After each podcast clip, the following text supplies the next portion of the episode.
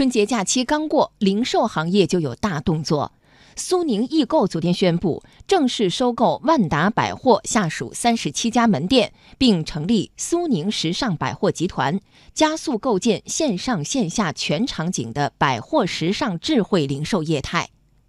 新零售与传统百货联姻将带来哪些改变？来听央广经济之声记者童亚涛、梁静报道。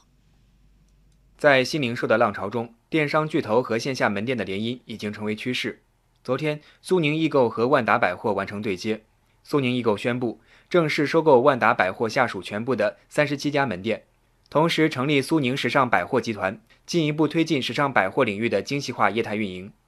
苏宁零售时尚百货集团总裁龚振宇介绍，苏宁将会利用大数据、人工智能等手段，对万达百货进行数字化改造。我们将会通过对百货行业的整体数字化的改造，进一步的提升服务的体验，也将为万达百货注入全新的数字化的变革。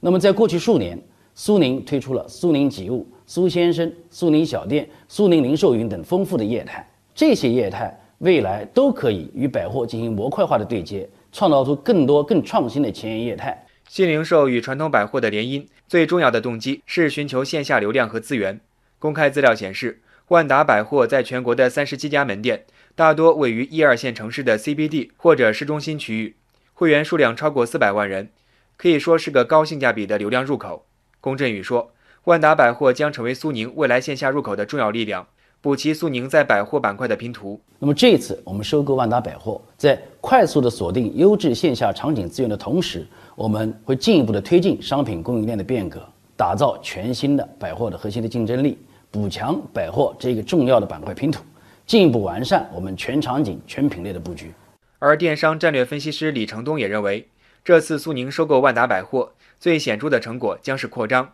扩品类、扩业态，更多是它业务体系的一个战略布局，就是说我更多是品类扩张。苏宁后面有很多苏宁超市、苏宁 CCS， 现在有苏宁百货，它其实是扩品类、扩业态。线上线下融合已经探索多年，包括阿里巴巴、苏宁、腾讯、京东等赋能型平台，与传统的连锁零售商一道，纷纷在线下领域展开基于人、商品、场景的数字化探索。